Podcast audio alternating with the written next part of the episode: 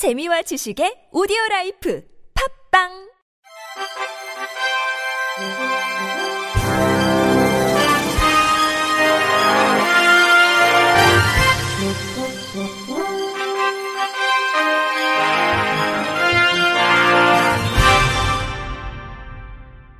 청취자 여러분 안녕하십니까? 12월 넷째 주 주간 KBIC 뉴스입니다. 고용노동부는 장애인 고용률이 현저히 낮음에도 장애인 고용을 위한 노력을 기울이지 않은 공공기관 17개소, 민간기업 419개소 등 총 436개소의 명단을 공표했습니다. 지난해 12월 기준 장애인 고용률이 현저히 저조해 사전 예고된 곳 중 올해 11월까지 신규 채용이나 구인 진행 등의 노력을 기울이지 않은 곳으로 지난해에 비해 79개소 줄어들었습니다. 대기업 집단으로는 스탠코, 자이에너지 운영 주식회사, 파르나스 호텔, 삼양 인터내셔널 등 17개 집단 23개 계열사가 포함됐습니다. 업종별로는 제조업이 가장 많았으며 그 다음으로는 건설업, 도소매업 순이었으며 제조업이 145개소로 전체 33.2%를 차지했습니다. 장애인을 한 명도 고용하지 않아 3년 이상 명단 공표 대상에 포함된 기업 역시 11곳에 달했고 특히 엘코잉크 한국 지점, 프라다 코리아, 한국 요코가와 전기주식회사 등 3개소는 10년 연속으로 장애인을 한 명도 고용하지 않아 명단에 공표되는 불명예를 안았습니다. 앞으로 장애인 의무 고용률을 준수하지 않은 사업주는 더 높은 수준의 부담금을 내야 합니다. 기획재정부는 최상대 2차관 주제로 부담금 운용심의위원회를 열고 이런 내용이 담긴 안건 4건을 의결했다고 밝혔습니다. 정부는 우선 장애인 고용부담금 산정 기준이 되는 부담 기초액을 현재 114만 9천 원에서 120만 7천 원으로 상향하기로 했습니다. 장애인 고용부담금은 장애인 의무고용률을 달성하지 못한 고용사업주에게 미달 인원에 비례해서 부과하는 부담금으로 내년 장애인 의무 고용률은 국가, 공공기관이 3.6%, 민간이 3.1%입니다. 내년부터 복합부위 통증 증후군으로 고통받고 있거나 인공 방광 수술을 받은 사람도 장애 4급으로 인정돼 장애 연금을 받을 수 있게 됩니다. 보건복지부는 이 같은 내용을 담은 국민연금 장애심사 규정고시가 개정돼 내년 1월부터 시행된다고 밝혔습니다. 개정 고시에는 장애 판정 기준을 완화하는 내용도 포함됐습니다. 팔다리 기능장애는 모든 3대 관절의 운동 가능 범위가 각각 50% 이상 감소한 경우 장애를 인정했지만 앞으로는 3대 관절 중 2개 관절의 운동 범위가 각각 50% 이상 감소하면 장애 4급을 부여합니다. 팔다리 관절의 관절 유압술은 치유가 종료된 날 또는 초진일로부터 1년 6개월 뒤 장애를 인정했지만 앞으로는 관절 유압술 수술 후 6개월 경과 시점부터 장애인 연금을 수급할 수 있게 됩니다. 신장 투석요법 판정 기준은 주 2회 이상 투석을 받아야 했다라는 기준을 없애고 지속적으로 투석 치료를 받는 자로 변경했습니다.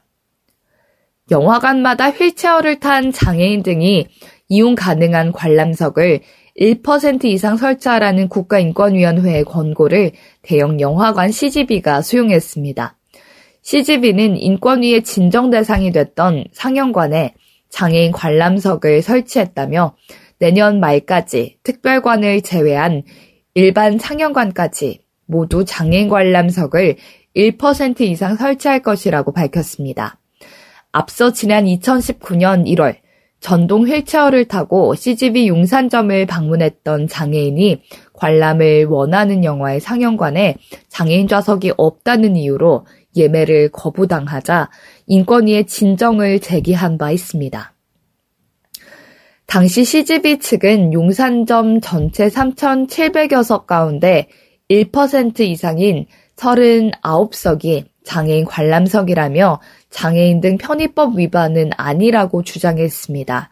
그러나 인권위는 지난해 7월 장애인 등 편의법 규정은 개별 영화관에 1% 이상을 설치하도록 정한 것으로 해석해 적용하는 게 입법 취지를 고려했을 때 적절하다고 판단했습니다.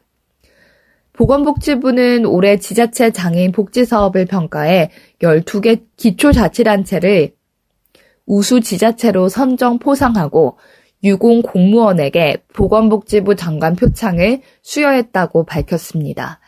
지자체 장애인 복지 사업 평가는 장애인 복지 사업의 효율적 추진 기반 조성 및 지역 장애인 복지 수준 향상을 위해 2020년 도입됐으며 각 지역의 우수 사례를 발굴 전파하고 우수 지자체를 격려하기 위해 포상금을 지급하고 장애인 복지 증진에 이바지한 공로가 큰 공무원의 표창을 수여하고 있습니다.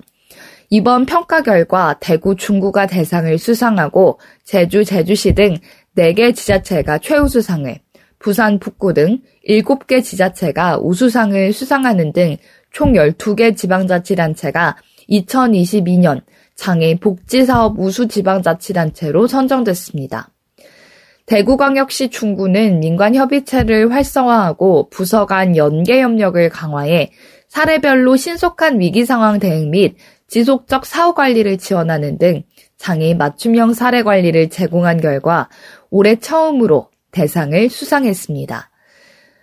보건복지부 연민섭 장애인 정책국장은 장애인의 삶의 질을 향상시키고 차별 없는 사회를 만들기 위해서는 무엇보다도 지방자치단체의 지속적인 노력이 필요하다며 이번 평가를 통해 발굴된 우수 사례를 타 지자체로 전파해 장애인 복지 수준 향상을 도모하는 한편 각 지자체의 특성에 맞게 장애인 복지 수요에 부응하고 발전 방안을 모색할 수 있도록 지속적으로 살펴나갈 계획이라고 말했습니다.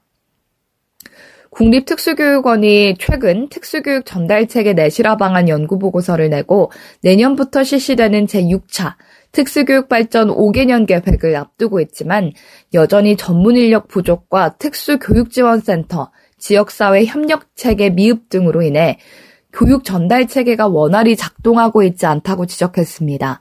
올해 특수교육 연차 보고서에 따르면 특수교육 대상자는 10만 3,695명으로 일반 학교에 특수학급에 배치된 학생 수는 55.9%, 일반 학교 일반 학급에 배치된 학생 수는 16.9%, 특수학교 및 특수교육지원센터에 배치된 학생 수는 27.2%로 집계됐습니다.